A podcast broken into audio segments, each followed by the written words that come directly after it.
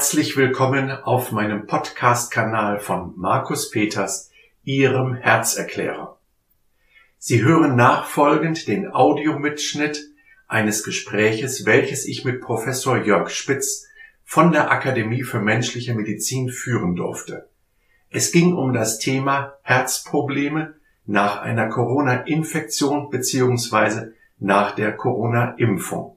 Ich wünsche Ihnen viel Erkenntnisgewinn mit unserem Spitzengespräch. Ihr Markus Peters.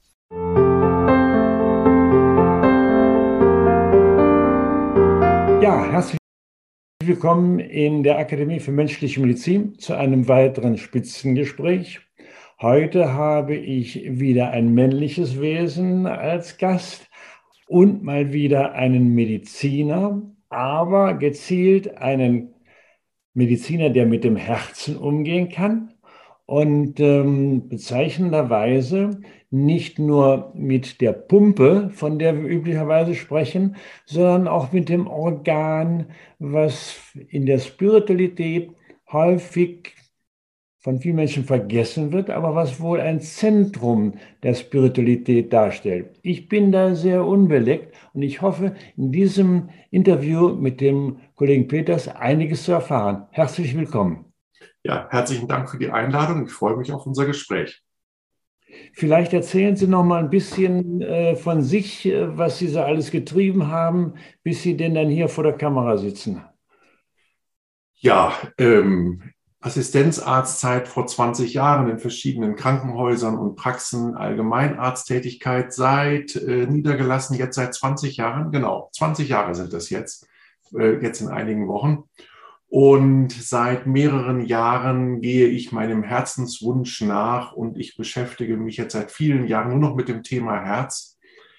Ähm, habe mich sozusagen ganz auf dieses Thema fokussiert und zwar geht es mir um die körperliche, die seelische und die spirituelle Herzensgesundheit. Okay. Und also mir geht es wirklich um alle drei Ebenen. Das hängt auch zusammen mit ähm, persönlichen Erlebnissen, die ich hatte. Also zum einen selber auch ja, ich sag mal, in der Beschäftigung mit, mit mystischen Herzensthemen, aber auch mit einer schweren Erkrankung, die ich selber hatte vor nunmehr knapp drei Jahren, wo ich, äh, wo mir, ich sag mal salopp gesagt, ein angeborenes Herzklappenproblem innerhalb weniger Tage um die Ohren geflogen ist. Und okay. ähm, ich seitdem sagen kann, dass ich fast alle Probleme, die man am Herzen haben kann, ich wenigstens für einige Tage selber erlebt habe. Ja, und darüber hinaus beschäftige ich mich auch, und darum soll es ja heute auch gehen, ja auch viel mit der Frage jetzt auch auf der körperlichen Ebene, wie kann ich das Herz diagnostizieren, ähm, wie kann ich das verstehen, das Herz als Energieorgan, da sind wir beim Thema Mitochondrien etc., all das sind sozusagen die Themen, die mich jeden Tag beschäftigen. Ja, wir haben ja nicht nur im Herbst dann unseren jährlichen Kongress für menschliche Medizin, auf dem Sie dann auch sprechen werden und dieses Thema so breit dann eben auch darstellen können, sondern wir haben ja seit gut einem Jahr auch einen Mentalkanal aufgemacht, wo wir gesagt haben, auch diese geistig-spirituellen Dinge brauchen wir nicht und die körperliche Gesundheit ist wichtig, die wir in den letzten Jahren ja sehr intensiv bearbeitet haben in der Akademie, sondern wir brauchen eben auch diesen zusätzlichen geistspirituellen Bereich. Und von daher ist dieses Gespräch heute doppelt interessant. Ja. Gut, womit wollen wir starten? Ja, äh, fangen wir an. Also unser Thema, was wir uns ja vorgenommen haben, war ja das Thema kardiale Probleme nach Corona-Infektion und Corona-Impfung. Und ähm, da gibt es sehr viel zu, zu sagen. Ich denke, die Zeit wird kaum ausreichen, aber dass wir da mal einen kleinen Einblick geben in diese große Thematik. Ja, wir haben uns in der Akademie in Sachen Corona relativ zurückgehalten, obwohl es mich häufig gejuckt hat, etwas dazu zu sagen. Aber jetzt haben wir eine, denke ich mal, andere Situation. Wir haben ein neues Problem oder etliche neue Probleme. Sowohl die Menschen, die geimpft sind, als auch die, die einen äh, entsprechenden Infekt gehabt haben, klagen über Beschwerden. Und zwar über zum Teil sehr heftige Beschwerden und für die Diagnostik wohl auch problematische Beschwerden. Also von daher mehrere Gründe, sich mit diesem Thema auseinanderzusetzen. Ja, genau, das kann ich, das kann ich nur bestätigen. Also, ähm, worüber, also woran ich jetzt denke, sind vor allen Dingen halt die Patienten, die ich jeden Tag vor mir sitzen habe. Und das macht mittlerweile über 50 Prozent meiner täglichen Arbeit aus. Also es ist wirklich ganz rasant äh, mehr geworden, was ich da zu tun habe jeden Tag. Und es, äh, es sind Herzschmerzen, es sind Herzschmerzen, die häufig auch nur ganz kurzzeitig auftreten. Interessanterweise, und das unterscheidet es ja auch von der Angina pectoris, es sind Herzschmerzen, die sind nicht belastungsabhängig, sondern die treten aus heiterem Himmel auf. Es ist aber auch eine allgemeine Schwäche. Und wer denkt schon bei einer allgemeinen Schwäche an ein Herzproblem? Es sind Herzrhythmusstörungen, Erstmanifestationen von Vorhofflimmern. Ähm, ja, das sind sozusagen die, die großen Themen. Luftnot, weiteres Thema. Und ähm, je tiefer ich da eintauche und ich kann wirklich sagen, ich lerne jeden Tag dazu zurzeit ähm, unglaublich viel, was an Input kommt, sowohl auf Seiten der Studien auf der einen Seite und auf der anderen Seite tägliche Erfahrung mit den Patienten und Austausch mit Kollegen im Kollegenkreis via Sprachnachricht und WhatsApp, wo dann eben Informationen ausgetauscht werden. Also das heißt, wir haben es mit einem Themengebiet zu tun, wo wir dann, wenn wir entsprechend tief hineintauchen, und das werden wir ja gleich besprechen, dann doch schlussendlich wirklich im, im Herz-Kreislauf-System landen, was der Patient vielleicht zunächst einmal so gar nicht ahnt, dass das äh, sich hier manifestiert hat, das Problem. Ich glaube, auch wir Mediziner hätten nicht geahnt, dass wir eine solche Problematik und in einem solchen Umfang auf den Tisch bekommen. Ja, ja, ja, ja, ja. Dazu kommt ein weiteres Problem. Ähm, sowohl nach der Infektion als auch nach der Impfung gibt es einen Teil der Patienten, wo die Probleme sehr rasch eintreten. Ich sage mal, die ja. Sinusvenenthrombose unmittelbar nach der Impfung ist ja. ja nun mittlerweile auch in den Mainstream-Medien angekommen. Aber die allermeisten Probleme, das entwickelt sich im Laufe von Tagen und Wochen nach der Infektion oder nach der Impfung. Ja. Und ähm, das lässt sich auch häufig gar nicht so einfach auch überhaupt einem solchen Ereignis zuordnen. Da habe ich auch selber viele Monate gebraucht, um dafür auch ein Gefühl zu kriegen, ähm, weil sozusagen bestimmte Muster sich wiederholen in den Schilderungen der Patienten, wo man doch wirklich sagen muss, da hat sich grundlegend was verändert. Ja, also da, da treten andere Phänomene auf, die ich so äh, von vor zwei oder drei Jahren nicht kannte. Okay. Ja, und eben manchmal halt, wie gesagt, das ist, das ist so, dass die Patienten sagen, das, ist, es begann so allmählich und es hat sich im Laufe von ein, zwei, drei, vier Wochen ist es immer mehr zu einem Problem geworden. Und eben nicht, nicht, ein, nicht ein plötzliches Ereignis, so zack, und da wusste ich, am Donnerstag morgens um neun Uhr, da wurde ich krank, ja. Aber das spricht ja dann noch dafür, dass irgendetwas da im Körper arbeitet. Ja, genau. Genau, genau. Genau, und das wollen wir jetzt nochmal gemeinsam auch genauer angucken. Ja. Gut. Ja, was mir wichtig ist und ähm, das ist auch so, ähm, ja, das, das ist so eine Erkenntnis, die ist so im letzten Herbst gereift, also im Herbst 2021. Das ist wirklich auch nochmal das Verständnis dafür, und damit möchte ich gerne anfangen, dass wir diese ganze Problematik doch bitte in einen größeren Zusammenhang hineinstellen sollten. Ja?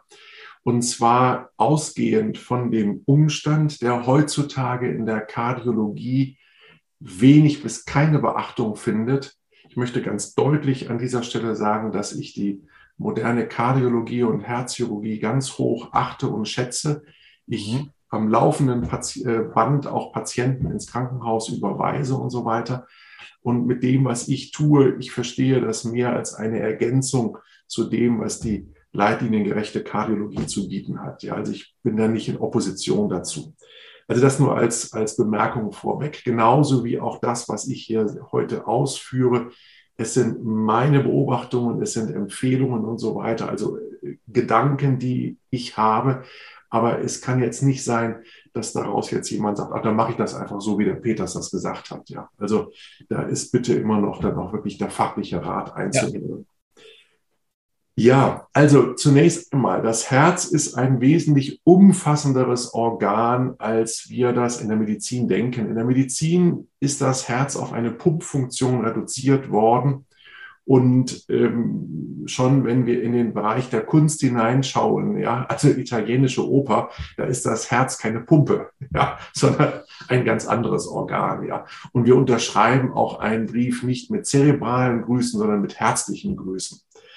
Also, ähm, und wir äh, sind auch vor einem ersten Date mit einer äh, Frau oder mit einem Mann, mit dem ich mich verabreden, äh, verabredet habe, bin ich im Herzen aufgeregt. Ja, das Herz bricht es mir, wenn eine Liebe auseinandergeht oder jemand stirbt oder jemand äh, wegreist äh, auf einen anderen Kontinent oder sowas. Also wir merken das hier in unserem Herzorgan und es ist eigentlich, ich möchte das mal etwas pointiert auf den Punkt bringen, es ist lediglich die Kardiologie des Abendlandes. Ich sage das auch des Abendlandes, weil ich bin in Gruppen drin, die vor allen Dingen auch sehr in Asien aktiv sind und da wird das schon anders gesehen, auch in kardiologischen Bereichen. Die Kardiologie des Abendlandes reduziert das Herz auf eine Pumpfunktion. Das Herz hat aber auch, und das ist mir ganz wichtig, eine seelische Ebene und auch eine spirituelle Ebene.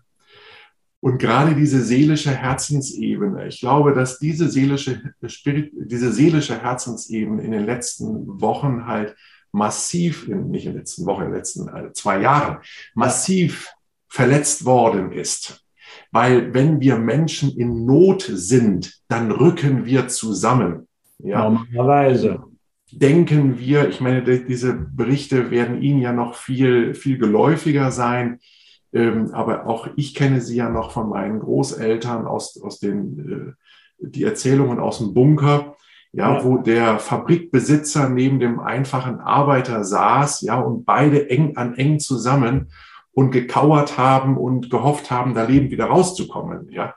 Also das heißt, äh, das sehen wir ja auch, ähm, auch bei der, bei einer Kuhherde oder Pferdeherde oder sowas im Sturm, im Regen oder sowas, ja, wir rücken zusammen, wenn wir in Not sind.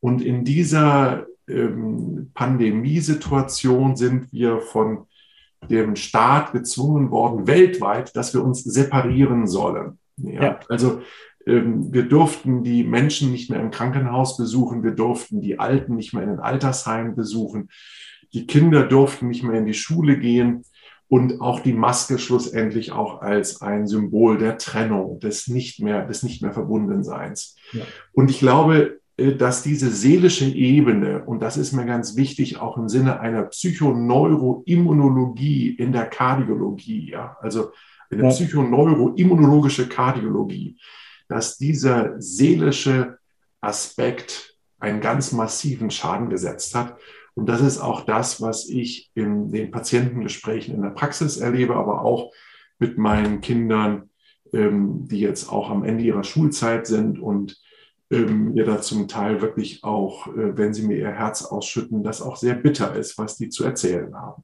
Und das heißt, es ist ja auch die Frage, die mich bewegt, warum sind es so viele junge Menschen, die auch gerade mit dem Thema Myokarditis zu tun haben? Und ich glaube, und das möchte ich hier mal als Hypothese in den Raum hineinstellen, das hängt auch damit zusammen, dass in einem Alter, wo ich als junger Mensch hinausgehen will in die Welt, wo ich das andere Geschlecht kennenlernen will, wo ich mich selber erfahren will, in, in Liebe und Leidenschaft und so, und all diese ganzen Dinge, in die Diskothek gehen will, heute heißt das Club, egal. So, äh, Nichts war. Nein, ist verboten. Ja, und ähm, ein wesentlicher Teil der Kommunikation spielt sich über Mimik ab. Ja. Und davor ist, äh, ist abgeschirmt. Ja, also da findet und findet auch immer noch und da fand vor allem in den letzten zwei Jahren wirklich etwas statt, was ich nennen möchte in aller Klarheit eine Vergewaltigung der seelischen Herzenskräfte. Ja.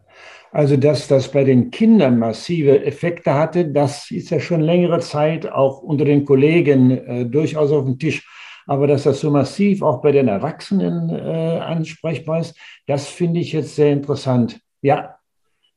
Ja, also ich kann das jetzt nicht durch, ich kann das jetzt, äh, jetzt nicht durch eine Studie belegen, das ist jetzt einfach meine Beobachtung aus der Praxis heraus. Ja. Gut, aber das ist ja ganz entscheidend, denn Sie haben ja viele, viele, viele Jahre, haben Sie ja mehr oder minder die gleichen Patientengruppen gesehen. Und jetzt genau. kommt da plötzlich eine ganz andere Symptomatik rein. Ja. Ja. Ja. Ja, ja, ja, ja, ja. Ja, und es ist einfach wirklich dieses, dieses Getrenntwerden, ja, dieses Getrenntwerden ähm, von dieser seelischen Ebene. Und ich glaube, das ist auch ähm, auf einer ähm, das meine ich jetzt nicht, nicht molekularen Ebene, ja, nicht jetzt Spike-Protein-Ebene, auf die kommen wir später auch noch zu sprechen, sondern ich meine das jetzt wirklich mehr auf einer seelischen Ebene, dass diese seelische Ebene halt wirklich auch verletzlich gemacht hat, verletzbar gemacht hat, so dass auch deswegen jetzt wir diese massiven Probleme haben im Herz-Kreislauf-System, unter anderem. Ähm, und das sehen, ich möchte ganz ausdrücklich sagen, diese Probleme sehe ich ja auch nach Corona-Infektion. Ja, also ich habe auch Patienten, man nennt das gemeinhin Long-Covid. Ja. Ähm, ich habe wirklich ja auch Patienten in der Praxis nach einer überstandenen Corona-Infektion, die wirklich über Wochen und Monate hinweg, auch gerade von ihrer kardialen Leistungsfähigkeit her nicht mehr auf die Beine kommen. Also insofern ähm, äh, nehme ich sowohl die Infektion als auch eben den Zustand der Impfung beides sehr ernst. Und ähm, die Symptomatik ist schlussendlich relativ ähnlich, auch meiner Erfahrung nach auch das, was zu tun ist. Also was den Long-Covid angeht, habe ich mir überlegt, ob das eventuell diejenigen Patienten sind, die in ihrem Immunsystem eben besonders schlecht waren und von daher das Virus die Möglichkeit gehabt hat, im ersten Anlauf sich im gesamten Körper auszubreiten. Und der Körper muss es jetzt aus allen Ecken wieder rausholen. Ja, also, dass das eine zusätzliche Problematik ist, denn normalerweise, wenn wir einen Infekt kriegen, das Immunsystem ist fit, dann ist direkt da, wo der Erreger reinkommt, zack, wird er umgebracht und das war's dann. Ja, ja wobei ich aber auch Menschen erlebt habe, die wirklich, äh, wo ich mir sehr sicher war, dass die sehr gesund waren davor und die hat es trotzdem umgesägt mit einer Corona-Infektion. Okay. Also die gibt es auch, ja. ja. Hm, ich habe den Verdacht, dass äh, egal ob Infektion oder Impfung, beides etwas, was vorher latent vorhanden war und noch nicht zum Ausbruch gekommen ist, dass das einfach Gefahr läuft, durch ein solches Ereignis halt wirklich wie eine Rakete abzugehen. Das könnte natürlich sein. Ja, das wäre die Theorie von dem letzten Loch, auf dem man schon pfeift. Und dann kommt das Virus und hält dieses Loch noch zu. Oder der berühmte Tropfen, der es fast zum Überlaufen bringt. Ja. Genau. Aber sozusagen, aber ich habe es vorher überhaupt gar, gar nicht gemerkt. Ja. ja. Also, also wie, wie, nah ich, wie nah ich an der Abbruchkante schon stand. Ja. ja. Also ganz viel spielt ja auch auf mitochondrialer Ebene ab. Das heißt, äh, die Energiebereitstellung in der Zelle, dass die auf einmal durch dieses immunologische Ereignis halt dann jetzt wirklich völlig in die Knie geht. Ja, ja gut, wenn ich keine Energie mehr produzieren kann, dann. Dann ist schlecht. Ja. Ja, ja also das äh, soweit. Ähm, die spirituelle Herzensebene, denke ich, ist ein riesengroßes, separates Thema. Lassen wir das heute mal außen vor, weil sonst äh, werden wir hier nie fertig. Wäre nochmal ein extra Thema. Ähm, da passiert ja auch gerade ganz, ganz viel ganz Spannendes. Das möchte ich nur sozusagen nur am Rande hier erwähnt haben. Ähm, aber das lassen wir für heute mal weg. Ja, aber äh, trotzdem von, für mich aus meiner inneren Haltung heraus sind diese drei Ebenen immer zusammen zu betrachten. Also können wir gerne dann ähm, im entsprechenden Abstand darauf zurückkommen, denn ich denke, ja. das Thema ist ähm, nicht nur aus Ihrer Sicht jetzt hochaktuell, sondern es ist ein Riesendefizit innerhalb der Bevölkerung und von daher denke ich, sollten wir da nachlegen. Also gerne. Das machen wir gerne. Ja, ich bin dabei. Gut. Ja, wenn wir uns jetzt die Frage stellen, wie gehen wir jetzt um mit diesem ganzen Thema, ähm, so viel bei mir, also für mich, äh, ich, ich, will nur von mir reden, ja, wie ich für ja. mich gemerkt habe, also wie gehe ich um mit der Situation, wie gehe ich um mit den Patienten. Und da habe ich im vierten Quartal 21 habe ich auf einmal bemerkt, es gibt Patienten, die kommen da wieder heraus aus der Situation. Es gibt Patienten, die kommen da nicht wirklich heraus aus der Situation. Und dann habe ich mich da sehr viel innerlich gefragt, woran liegt das? Welche Muster kann ich erkennen? Und ähm, nun, ich habe, darüber habe ich auch in meinen Podcast-Folgen ja auch davon gesprochen, dass ich selber ja auch eine sehr bewegte Krankheitsbiografie habe. Also ich bin auch ein sehr erfahrener Patient, wenn ich das mal so sagen darf, nicht nur vom Herzen her, auch noch von anderen Organen. Und habe mich dann auch so gefragt, ja, was ist eigentlich so die, die, die, das Resultat? Und ich möchte an diesem Punkt, möchte ich hier einsteigen, unsere Betrachtung. Und zwar als erstes möchte ich die Frage stellen, und die ist mir ganz, ganz wichtig. Wir haben aus dem 19. Jahrhundert das Paradigma, dass wir die Materie haben und aus der Materie heraus sich das Bewusstsein entwickelt. Und wir stehen jetzt an dem großen Shift im Bewusstsein, also vor allen Dingen im Abendland. Andere Kulturen haben dieses Bewusstsein nie verloren, dass wir zuerst das Bewusstsein haben und die Materie dem Bewusstsein folgt. Ja, das heißt, als erstes ist die Frage zu stellen nach dem Bewusstsein wo richte ich mein Bewusstsein aus, wie richte ich mein Bewusstsein aus? Und das ist die, die zentrale Frage überhaupt. Und von daher möchte ich unsere Betrachtung hier heute auch mit dieser Bewusstseinsfrage beginnen, wenigstens kurz antippen. Wir werden dann nicht so ganz intensiv darauf eingehen, aber kurz antippen, weil ich doch sagen möchte, wer diese Fragen, die ich gleich nennen werde, nicht für sich bearbeitet, der hat meiner Erfahrung nach vereinfacht gesagt, echt schlechtere Karten aus dieser gesundheitlichen Krise wieder herauszukommen. Ja. Und das waren dann eben auch in der Reflexion meiner eigenen Biografie für mich eben auch die zentralen Fragen gewesen. Also das heißt, die Frage ist die, also die Erkenntnis ist die, Materie folgt dem Bewusstsein ja. und wie richte ich mein Bewusstsein aus? Und da möchte ich von der spirituellen Herzensebene aus kommen, drei Fragen einmal formulieren, die sich mir als sehr wesentlich in der Arbeit herausgestellt haben. Das ist die erste Frage. Ich nenne sie jetzt sehr langsam, damit Sie als Zuhörerinnen und Zuhörer da wirklich auch kurz eintauchen können. Die erste Frage lautet, wer bist du wirklich? Okay. Wer bist du wirklich? Und damit meine ich nicht, ja, ich bin Markus Peters, ja, ja klar, das weiß ich auch, ja. Oder Sie sind Jörg Spitz, das weiß ich auch, ja. Nein, ich meine es natürlich auf einer ganz tiefen Ebene, ja, auf einer tiefen Ebene, ähm, auf einer solchen Ebene, wo ich wirklich sagen kann, ja, es lohnt sich, sich täglich mit dieser Frage auseinanderzusetzen und ich komme nie an ein Ende. Ja, also es ist keine Frage, die ich, äh, wo ich sagen kann, okay, ich habe da was noch auf der Ablage liegen. Äh, morgen Nachmittag um 16 Uhr bearbeite ich diese Frage mal und um 16.15 Uhr habe ich den nächsten Termin. Ja. ja, also diese Frage, wer bist du wirklich? Die zweite Frage ist die, was ist der Ruf deiner Seele? Ah.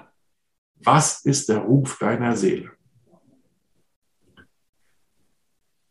Ja. Also was, also was, was ist da? Und das ist ja sozusagen etwas, was von außen kommt auf mich. Und von, von mir selber kommt die, die dritte Frage dazu, was will ich eigentlich hier auf der Erde? Okay. Ja. ja. Wenn ich nicht weiß, was ich auf der Erde will, dann wird es schwierig im Umgang mit Krisen. Ja, absolut. Ja. Ähm, ich hatte nach meiner Herz-OP eine Sepsis gehabt und ähm, stand da wirklich auch, merkte ich innerlich ganz stark vor der Frage, so, bleibe ich hier, bleibe ich nicht hier? Und da stand so klar die Antwort innerlich bei mir, warum ich hier bleibe auf der Erde im, im August 2019, warum ich das Leben jetzt nicht beende im, im August 2019 ähm, und, und diese Frage, ja, also diese, also ich habe diese Frage auch vorher schon bewegt, immer wieder seit, seit vielen Jahren und Jahrzehnten bewege ich diese Frage. Und wenn ich diese Frage aber, wenn ich, wenn ich dazu keine Fragehaltung habe, ja. dann wird es in, in existenziellen gesundheitlichen Schwierig äh, Problemen wird es echt schwierig. Ja, ähm, das drückt Christian Morgenstern in einem Gedicht sehr schön aus. Und da möchte ich einmal den Anfang, möchte ich einmal vorlesen. Und äh, wenn Sie den Anfang eintippen bei Google, dann finden Sie auch sofort das gesamte Gedicht. Christian Morgenstern. Wer vom Ziel nicht weiß, kann den Weg nicht haben, wird im selben Kreis all sein Leben traben, kommt am Ende hin, wo er hergerückt, hat der Menge Sinn nur noch mehr zerstückt. Wer vom Ziel nichts kennt, kann's doch heut erfahren, wenn es ihm nur brennt nach dem göttlich Wahren. Wenn in Eitelkeit er nicht ganz versunken, wenn vom Wein der Zeit er nicht bis oben trunken. Ja, also das ist ähm, einfach, da, also da äh, kann ich einfach, also an dem Punkt bin ich wirklich streng, ja, dass ich sage, ja, das ist einfach eine wesentliche Frage. Also diese ja. drei Fragen, wer bist du wirklich? Was ist der Ruf deiner Seele? Was willst du hier auf der Erde? So, und wenn ich auf der anderen Seite, und das, das sind ja eben, wie gesagt, das sind keine Fragen, die ich einmal bearbeite und dann lösen kann, ja, sondern es sind, es sind Lebensfragen. Stelle ich mich diesen Lebensfragen ja oder nein? Ja. ja. So, also, ähm, das ist erstmal eine Grundvoraussetzung meiner Erfahrung nach, um mit existenziellen gesundheitlichen Krisen fertig zu werden. Und dann auf der seelischen Ebene geht es, und das äh, war ja auch die letzten anderthalb, zwei Jahre ja auch sehr stark erlebbar gewesen, auch mit den ganzen sozialen Verwerfungen unserer Gesellschaft, ja immer wieder um die Frage der eigenen Haltung zwischen Hoffnungslosigkeit und illusionärer Verkennung. Ja. Ich denke, da hat jeder Mensch, zumindest aus der Praxis heraus kann ich das sagen, fast jeder Mensch hat da so seine Krisen durchlebt und durchlitten und ähm, da aber immer wieder in diese, in diese eigene Mitte wieder hereinzufinden und zu sagen, okay, Hoffnungslosigkeit ist das eine Extrem, illusionäre Verkennung ist das andere Extrem und hier stehe ich als Mensch in der Mitte und halte die Waage zwischen diesen beiden Polaritäten. Und dann kommt ein weiterer Schritt hinzu und dann gehen wir auch ganz auf die körperliche Ebene ein. Das ist so eine Beobachtung, die ich in der Praxis mache. Ich möchte sagen, fast jeder Mensch, jeder Mensch vielleicht nicht, aber fast jeder Mensch ist in den letzten zwei Jahren oder wird oder wird wahrscheinlich in nächster Zukunft an seine seelischen Grenzen geführt. Hm. Und zwar äh, irgendwo im Bereich der Angst. Ja, also jetzt, äh, also ich sag mal so, wer mit Corona irgendwie noch cool geblieben ist, ja. Äh, bekommt es jetzt spätestens mit der Ukraine-Krise und jetzt mit der Androhung eines Atomkrieges mit der Angst zu tun und mit Inflation und so weiter. Also wir kommen alle an unsere Ängste heran und haben da, denke ich, kollektiv eine Aufgabe, die auch bekannt ist in den Mysterienschulen als die dunkle Nacht der Seele. Sich diesen, diesen, diesen persönlichen Ängsten zu stellen und da durchzugehen. Ja, aber das wäre vielleicht auch nochmal ein Thema für ein anderes Gespräch. Aber dazu muss ich sagen, ich sehe das ähnlich wie Sie und habe dann aber gleich noch eine Angst obendrauf. Wie wollen wir mit dieser Angst fertig werden, wenn die großen Medien sich in Deubel darum kümmern? Wenn da nur immer die Tagesaktuellen um die Ohren gehauen werden, statt dass man die Menschen anleitet, zu sich selbst zu kommen und solche Dinge abzuarbeiten. Wie wollen wir dieses Problem stemmen? Ähm, spontane Antwort mit den drei Fragen, die wir vor ein paar Minuten besprochen haben. Nun, indem ich, mich, indem ich mich auf diese Fragen immer wieder fokussiere, ja, weil dann, dann komme ich raus aus diesem ganzen, aus diesem ganzen illusionären äh, Kram, der mir auch, auch im Fernsehen und so weiter vorgespielt wird, ja. Dann komme ich wirklich zu mir selber, ja. Die Frage ist nur, wenn ich diese 24 Stunden Dauer Brainwash mir anschaue, haben wir auch nur ansatzweise etwas dagegen anzubieten in dieser Intensität. Ich meine, dieses Gespräch finde ich toll, dass wir jetzt haben und vielleicht erreichen wir ja auch ein paar hunderttausend damit, aber wir haben 80 Millionen Leute, die alle jeden Tag brainwashed werden. Ja. ja. Riesenproblem. Ja, klar. Aber dazu kann ich auch nur sagen, es ist die Entscheidung von jedem Einzelnen, was ich tue. Ich, ich, ich bin schlussendlich verantwortlich für das, was ich denke und für das, was ich tue.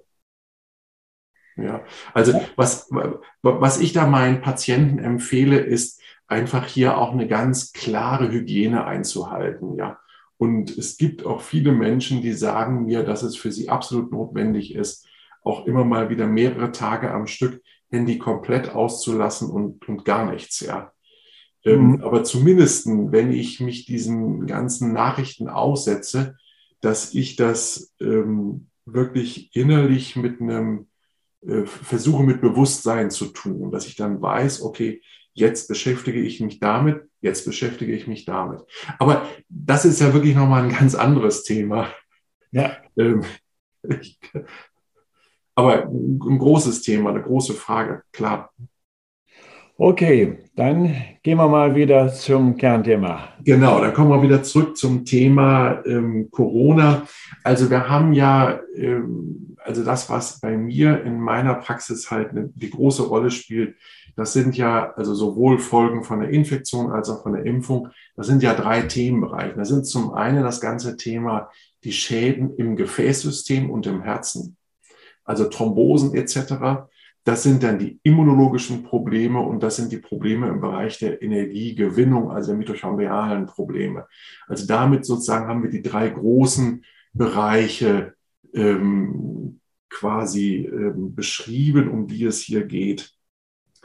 Und mein Eindruck ist der, dass dort, wo ich vorher bereits ein Stück weit angezählt war in meiner Gesundheit, wenn das jetzt wenn ich jetzt auch noch eben dieses Problem bekomme mit dem Spike-Protein, also jetzt verlassen wir einmal die große Betrachtung und fokussieren uns jetzt auf ein Molekül, auf das Spike-Protein. Wenn ich jetzt also jetzt auf das Spike-Protein einmal reduziere, einmal einen reduktionistischen Blick einnehme, ähm, dann ist die Frage ja, ähm, okay, wir haben also diese Schäden dieses Spike-Proteins und dieses, diese Schäden, gehen vor allen Dingen in den Organsystemen, springen sie an, wo vorher bereits latent Probleme gewesen sind. Das ist ganz, ganz stark mein Eindruck, dass das sozusagen ein, ein großes Thema ist. Ja, ähm, also das heißt, latent vorhandene Probleme werden durch Corona verstärkt. Das sind natürlich im Bereich der, des Gefäßsystems, sind vor allem Thrombosen also die intravasalen Gerinnungen, also die Gerinnungsprozesse im Gefäßsystem, die angeschoben werden durch, äh, durch das Spike-Protein und dann eben auch der Angriff auf das Gefäßendothel. Ähm, das äh, werden Sie ja auch noch ganz anders in der Uni gelernt haben und ich ja auch noch, obwohl ich ja auch noch ein paar äh, Jährchen noch jünger bin. Aber vor 30 Jahren weiß ich noch, im Histologiekurs haben wir gelernt, das Gefäßendothel ist die Innenauskleidung der, der Zelle, der, des Gefäßsystems, das ist die Tapete, hat keine Funktion. Ja. Ja. Dass das Endothel heutzutage ja sogar als ein eigenes Organ stellenweise deklariert wird, weil das Endothel eine unglaublich intensive Funktion hat. Das wussten wir ja alles noch gar nicht vor einigen Jahrzehnten. Ja. Also wenn ich zum Beispiel ähm, hier jetzt ein entzündetes Barthaar habe, ja, und da bildet sich ein eitriger Pickel, dann spielen darunter im Endothel werden bestimmte Rezeptoren gezeigt. Es wird dem vorbeiströmenden Blut wird angezeigt, hier ist etwas zu tun. Die weißen Blutkörperchen werden angelockt, werden dafür gesorgt, dass die durch das Endothel, durch die Gefäßwand herauskommen, eben zu dem zu der entzündeten Haarwurzel hin. Also, also da viel, finden ja unglaublich viele Steuerungsprozesse statt. Steuerungsprozesse, ja. Stoffwechselprozesse im Gefäßendothel. Und dieses Gefäßendothel wird eben von dem Spike-Protein angegriffen. Und wenn wir diesen Angriff haben, dann haben wir eben zum einen die Gerinnungsprobleme und auf der anderen Seite, wenn es aber darüber hinausgeht, wird eben auch das umliegende Gewebe eben auch zerstört und eben zum Beispiel kommt es dann zu der Myokarditis, also zu der Herzmuskelentzündung oder vielleicht sollten wir auch lieber allgemeiner sagen zur Kardiomyopathie, also zu einer Herzmuskelerkrankung. Ich weiß gar nicht, ob das immer eine Myokarditis ist. Ich habe da langsam meine Zweifel. Deswegen möchte ich da eigentlich von meiner Seite aus lieber den weicheren Begriff wählen, der Kardiomyopathie, also ja. der Herzmuskelerkrankung. Ja.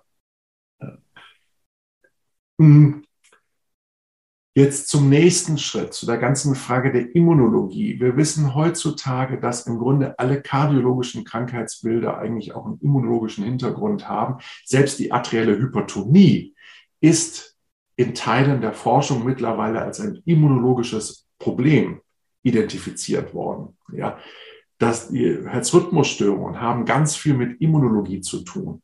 Also die Immunologie spielt auch in der Kardiologie eine immer größere Rolle und in den nächsten Jahren wird die Kardiologie wird sich immer mehr in Richtung einer Kardiologie mit sehr starken immunologischen Anteilen hin entwickeln. Also von daher verwundert es nicht, dass jeder Angriff auf das Immunsystem sich eben auch am Herzen zeigt. Und dann kommen wir da zu dem, zu dem dritten großen Themenkomplex, nämlich der Mitochondrien, also sprich der ganzen Frage der Energiebereitstellung. Dazu mal ein paar Zahlen. Der Herzmuskel besteht zu einem Drittel aus Mitochondrien. Ja. Also ein Drittel des Herzmuskels sind Mitochondrien, diese kleinsten Zellorganellen, wo diese komplexen biochemischen Prozesse sich abspielen, die zur Energiebereitstellung führen da vielleicht noch mal so ganz kurz so ein paar Stichpunkte dazu genannt. Ein wesentlicher Punkt des Mitochondriums ist ja, dass diese Energiebereitstellung, dieses energiereiche Molekül, was wir dann ATP nennen, das muss ja wirklich just in time produziert werden. Also das Herz kann ja nicht sagen, oder der Muskel kann ja nicht sagen, ach ja, der Herr Spitz, der möchte morgen am Samstag eine Radtour machen mit seinem Freund, ja, und jetzt schläft er tief und fest und jetzt legen wir ihm mal ein Kilogramm ATP auf die Rippen, damit er am nächsten Tag schön seinen Freund davonstrampeln kann. Nee, das geht nicht. In dem Moment, wo ich den Arm bewege, in dem Moment muss die Energie bereitgestellt werden.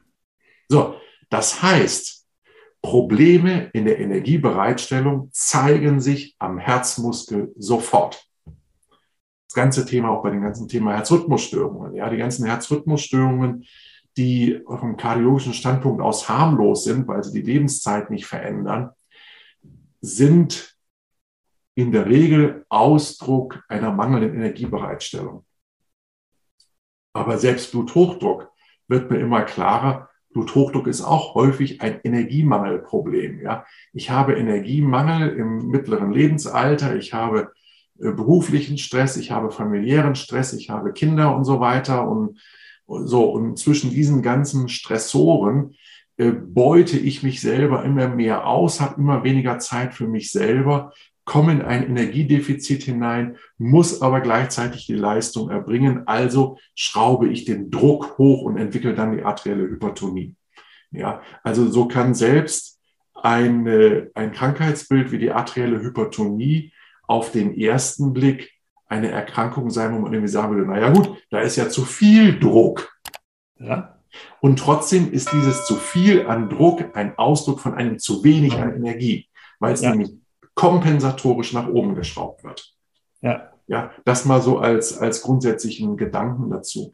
Also ich merke einfach bei den Hypertonikern, wenn ich mit denen dafür sorge, dass die wieder mehr Energie haben, sinkt dann in diesen Situationen dann der Blutdruck wieder weil sie nicht mehr so viel Druck aufbauen müssen. Also, was ich sagen will, ist, das Herz ist ein Organ, das eben wahnsinnig viel Energie verbraucht in jedem Moment.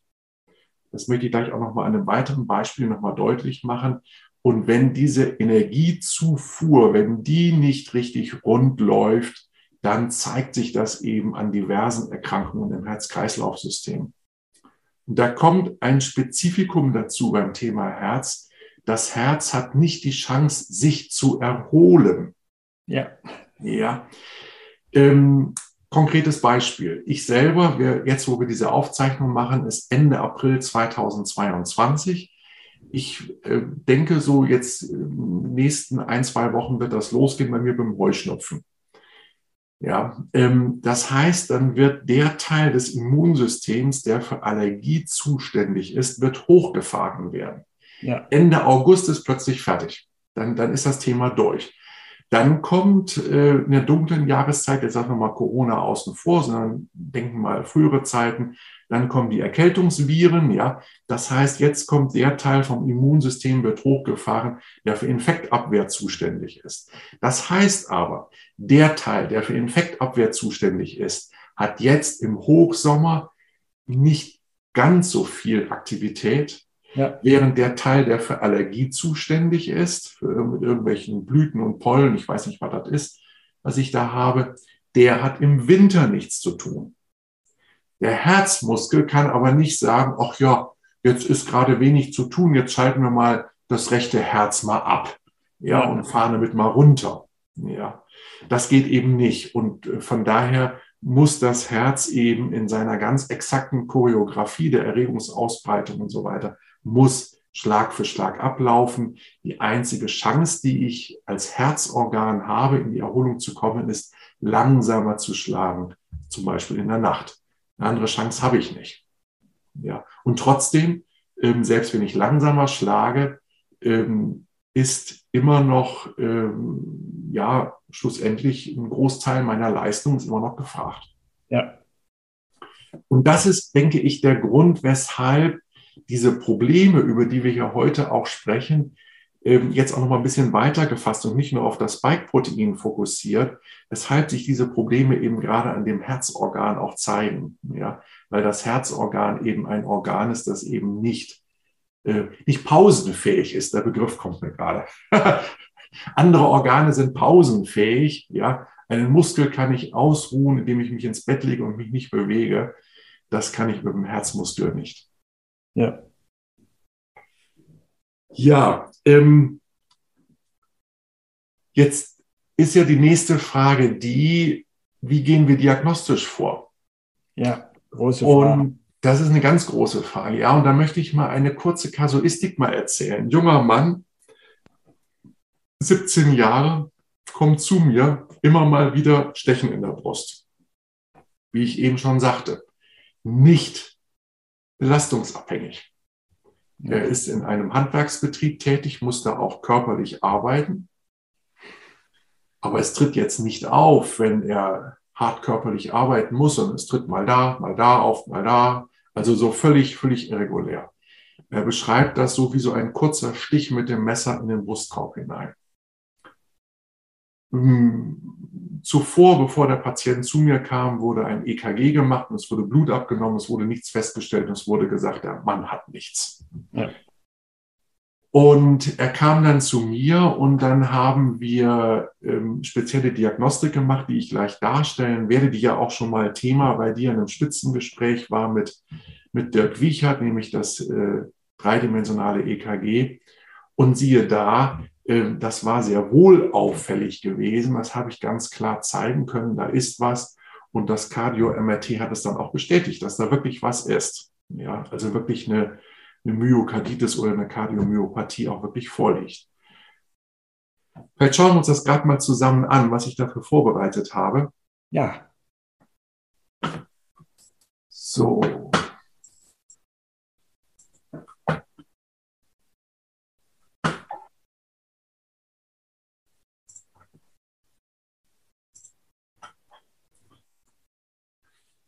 Also, ähm, ja, das ist erstmal das normale EKG, so wie wir es kennen, das ja. normale 12-Kanal-EKG.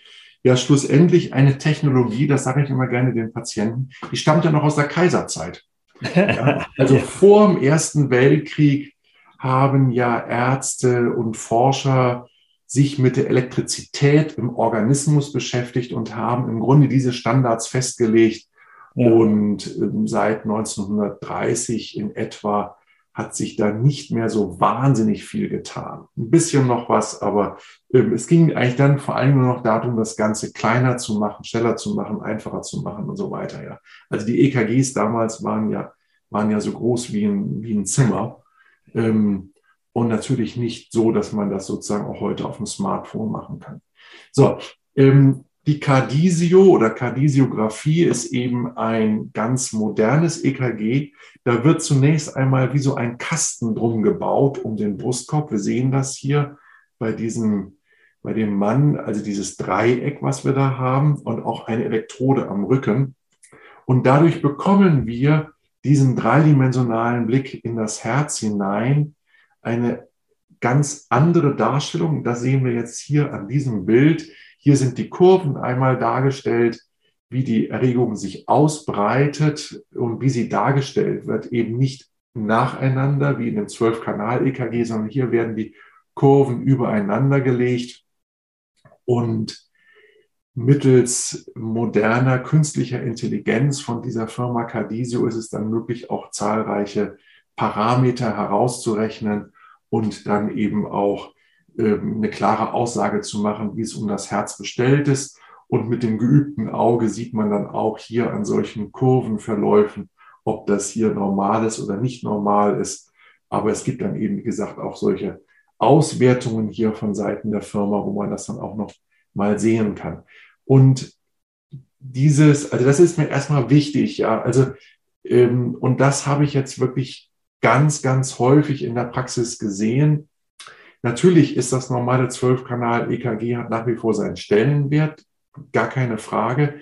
Aber die Probleme, von denen wir jetzt hier reden, sind eben in diesem EKG, in dem normalen EKG, ganz häufig nicht zu finden, sondern erst in einem solchen speziellen EKG.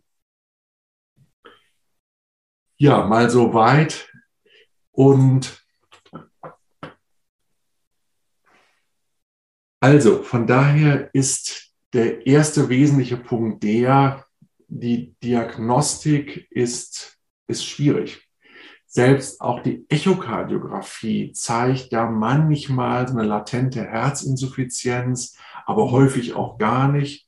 Wandbewegungsstörungen sehen, also habe ich bisher noch gar nicht gesehen jetzt im Rahmen der Corona-Infektionen. Herzinsuffizienzen wohl, kann sein, muss aber nicht sein. Ja, und mir scheint wirklich diese Form dieses EKGs, was ich hier eben gezeigt habe, das verlässlichste Instrumentarium zu sein, wo ich dann wirklich in der Lage bin, die Patienten herauszufischen. Sagt diese EKG-Struktur etwas aus über die EKG, die Form, etwas aus über den Grund der Veränderung? Kann man da Rückschlüsse ziehen? Hm, sehr gute Frage. Also ich freue mich, dass ich in einem relativ engen Austausch mit der Firma bin.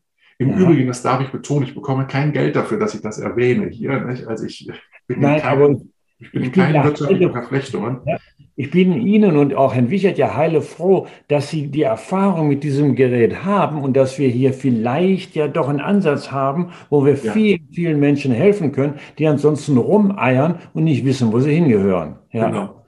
Also ähm, es steckt da bestimmt ganz, ganz viel Informationen. Wenn wir uns, ich glaube, ähm, um diese Frage zu beantworten, sollten wir, glaube ich, nochmal zum Phänomen zurückgehen. Ich habe jetzt leider mein Herzmodell, was ich in der Praxis habe, jetzt nicht hier. Ja, also wir müssen uns jetzt jetzt vorstellen. Also wir haben jetzt hier das Organ Herz. Ja, wir haben die Erregungsausbreitung vom vom rechten Vorhof, wo sie sich ausbreitet. Ja, und äh, dann über die Kammern sich ausbreitet. Und das Ganze ist ja ein räumlich dreidimensionales Geschehen, diese Erregungsausbreitung. Ja. Und diese räumlich dreidimensionale Ausbreitung, das ist ja, ähm, also ich versuche das manchmal auch so meditativ zu erfassen, was sich da abspielt. Ja, das ist ja von einer unglaublichen Schönheit und Harmonie. Das ist ja sagenhaft. Ja, ähm, das vergessen wir ja leicht, wenn wir da diese schnöden EKG-Kurven vor uns sehen. Ja, also welches Wunder dahinter steckt. Und ich denke, dass in dieser Vektorkardiographie der Firma Cardisio das wesentlich besser abgebildet wird. Und ich weiß, dass die Firma da mit Hochdruck am Arbeiten ist, noch viel, viel, viel mehr Informationen rauszuholen, als bisher uns zur Verfügung gestellt wird. Also ich glaube, da wird in den nächsten ein bis zwei Jahren steht uns noch eine Revolution ins Haus. Ja, wahrscheinlich. Und, und, und es, ist, es ist schon so, um nochmal auf die Frage einzugehen, es ist schon so, dass ich jetzt auch in Kombination mit anderen Untersuchungsmethoden, das möchte ich jetzt nicht weiter ausführen, das wird jetzt ein Fachgespräch werden, das interessiert dann auch keinen mehr, dass ich dann schon auch sagen kann, naja, ich vermute in der und der Region des Herzens, da müsste eigentlich was sein. Und dann kommt im MRT auch heraus, dass man da auch was ist. Okay. Gut, dann belassen wir es dabei. Danke, ja. Kommen wir jetzt nochmal abschließend zu der Frage, was machen wir jetzt therapeutisch? Ja. Das ist ja eine ganz große Frage, ja. Also, ähm, wir haben ja vorhin schon angefangen mit der Therapie und das möchte ich nochmal betonen, weil es mir so wichtig ist, diese drei Fragen und diese, diese, diese seelische Aufgabe, die verbunden ist damit. Aber wenn wir uns jetzt fragen, ja, und was machen wir jetzt einfach auf der, auf der handfesten Ebene jetzt wirklich mit Einnehmen von irgendwas, ja. Ähm, der Patient will ja einen Ratschlag haben, was er auch umsetzen kann, rezeptmäßig. Ich möchte nur betonen, es sind meine Erfahrungen hier. Jeder muss das prüfen für sich, ob das stimmig ist.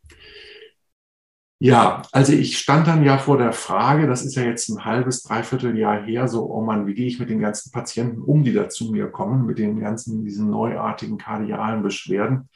Und mh, hm, weil das, was sich hier abspielt, und da möchte ich doch noch mal gerade ein Bild zeigen, was ähm, ich vorbereitet habe in meiner PowerPoint, ähm, weil es das noch mal ähm,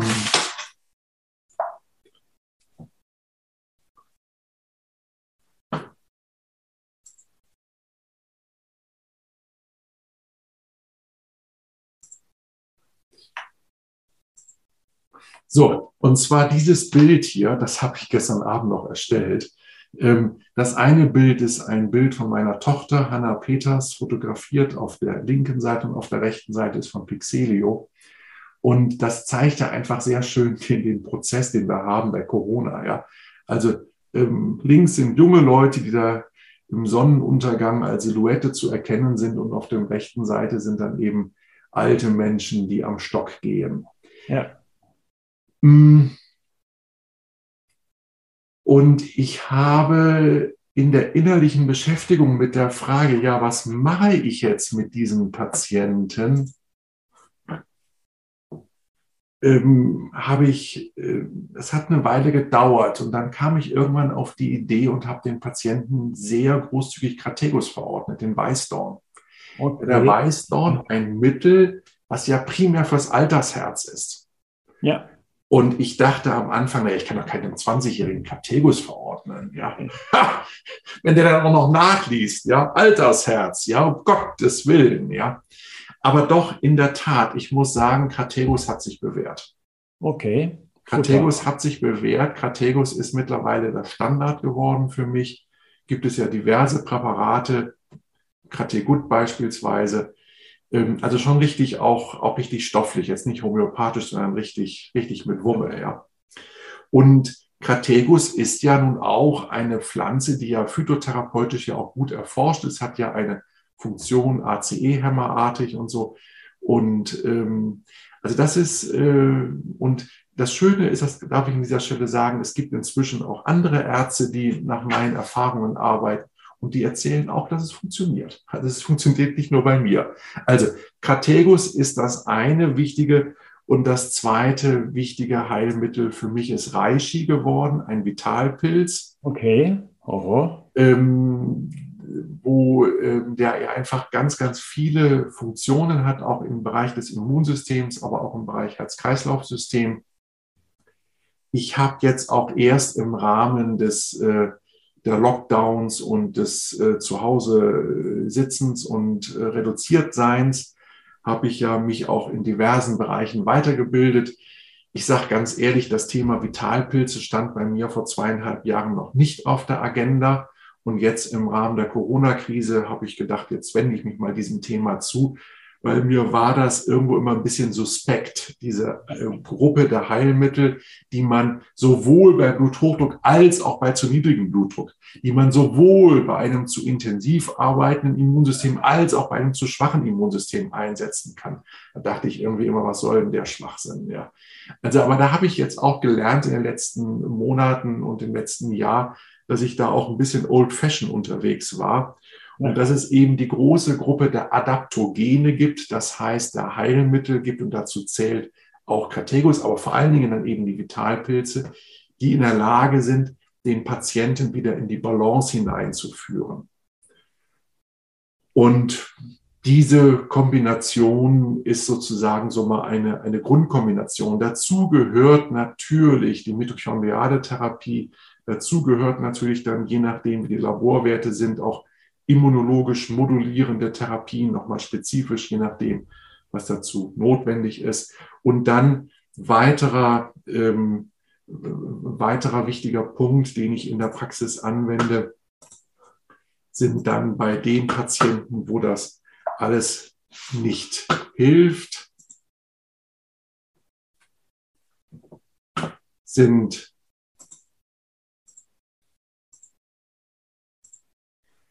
sind dann die äh, diese, also äh, äh, über Medizingeräte, Technik unterstützte Therapien. Das ist zum einen die Oxidinierung nach Regelsberger. Ein altes Therapieverfahren stammt noch aus der, aus der Nachkriegszeit. Dr. Regelsberger hat herausgefunden, wenn man eine kleine Menge fein verteiltem medizinischen Sauerstoff ins Gefäßsystem hineingibt, hat das antientzündliche und antiarteriosklerotische Wirkungen etc. Es verbessert die Durchblutung. Und ähm, das hat hier einen, einen großen Stellenwert, der wird mir immer klarer. Ähm, ich bin jetzt aufmerksam gemacht worden auf ein Buch von Florian Schilling, einem Heilpraktiker, über das Post-Wach-Syndrom, wo er auch beschreibt, dass eben die Oxidinierung nach Regelsberger hier eine Therapie ist, wo eben doch eine Menge Therapeuten berichten, dass das hier hilfreich ist. Kann ich nur bestätigen. Ich freue mich, dass das anderen Kollegen auch so geht. Die Intervallhypoxietherapie, wo die Patienten immer für einige Minuten quasi in die Höhe entführt werden, also einem milden, kontrollierten Sauerstoffmangel zugefügt werden, zugeführt werden und dann dadurch die Mitochondrien in die Regeneration hinein geschubst werden. Und dann die EECP-Therapie, eine Therapieform, die hier in Europa kaum bekannt ist, in Asien sehr, sehr weit verbreitet ist. Also im ganzen asiatischen Raum gibt es ganze Säle, auch in kardiologischen Kliniken, wo die EECP-Therapie angewendet wird. Hier wird gesagt, dass sie nicht funktioniert. Das tut sie aber. Was wird bei der EECP-Therapie gemacht? Wir sehen das hier an dieser Folie. EKG gesteuert werden Manschetten aufgeblasen an Unterschenkel, Oberschenkel und dann schlussendlich Becken. Und zwar in die Gegenrichtung, sodass eben die Flussrichtung des Blutes ist ja vom Bauch in Richtung Fuß und es wird ein kurzer Gegenimpuls gesetzt von den, vom Knöchel wieder in Richtung Herz, sodass quasi ein kurzer Rückstoß entsteht. Und dieser Rückstoß ist ähm, im Grunde zu verstehen wie ein kleiner, also ich habe den Eindruck jetzt eben auch gerade bei dieser ganzen Spike-Protein-Problematik, dass das wie so eine gewisse Massage darstellt. Das könnte ich jetzt auch noch medizinisch genauer formulieren. Es geht hier um Scherkräfte, die hier mhm. ausgelöst werden und dadurch bedingte Reparationsvorgänge, die ausgelöst werden. Und das Schöne ist eben, dass auch Kollegen aus den USA mittlerweile das auch dargestellt haben, dass die EECP-Therapie bei Long-Covid hilft, dass es den Patienten besser geht. Und das ist auch meine Beobachtung. Das, das sehe ich auch. Ja, also EECP-Therapie ist gerade eben halt auch für die Patienten, wo nichts anderes hilft, auch nochmal eine gute Möglichkeit, hier was zu tun. Also durchaus Licht am Ende des Tunnels. Auf jeden Fall, auf jeden Fall. Also ähm, zumindest ähm, mit dem, was ich überblicken kann, ähm, ja, betrachten ja jetzt heute nicht die Frage, wie wir jetzt die Wirkungen des Spike-Proteins eliminiert kriegen im Organismus. Geht das überhaupt und so weiter? Da wäre ich jetzt auch nicht der Fachmann für, da bin ich, äh, da bin ich raus. Das kann ich nicht beurteilen. Aber zumindest die Schäden im Gefäßsystem, da ähm, gibt es Möglichkeiten, den Menschen zu helfen. Und da sehe ich auch in der Praxis. Ja, das war ein sehr gutes Schlusswort, Herr Glömer. Ganz herzlichen Dank. Ich glaube, wir haben einen großen Bogen geschlagen und ähm, nicht nur Fragen aufgestellt, sondern zum Schluss eben sehr schön auch eine mögliche Antwort gegeben. Und ich denke, es wäre wichtig, dass sich die Kollegen, die sich so wie Sie intensiver mit der Thematik äh, befasst haben, konzentrieren, auch austauschen, damit das, was der eine beobachtet hat, der andere nachmachen kann. Dass wir also so eine Art multifokale Zentren haben, denn wir haben ja leider Gottes Menschen, Patienten mehr als genug. Ja. Dass wir die versorgt kriegen und dass sie nicht auf sich alleine gelassen werden und nicht vorn, hinten vorne hochkommen. Ja. Ganz genau. Ja.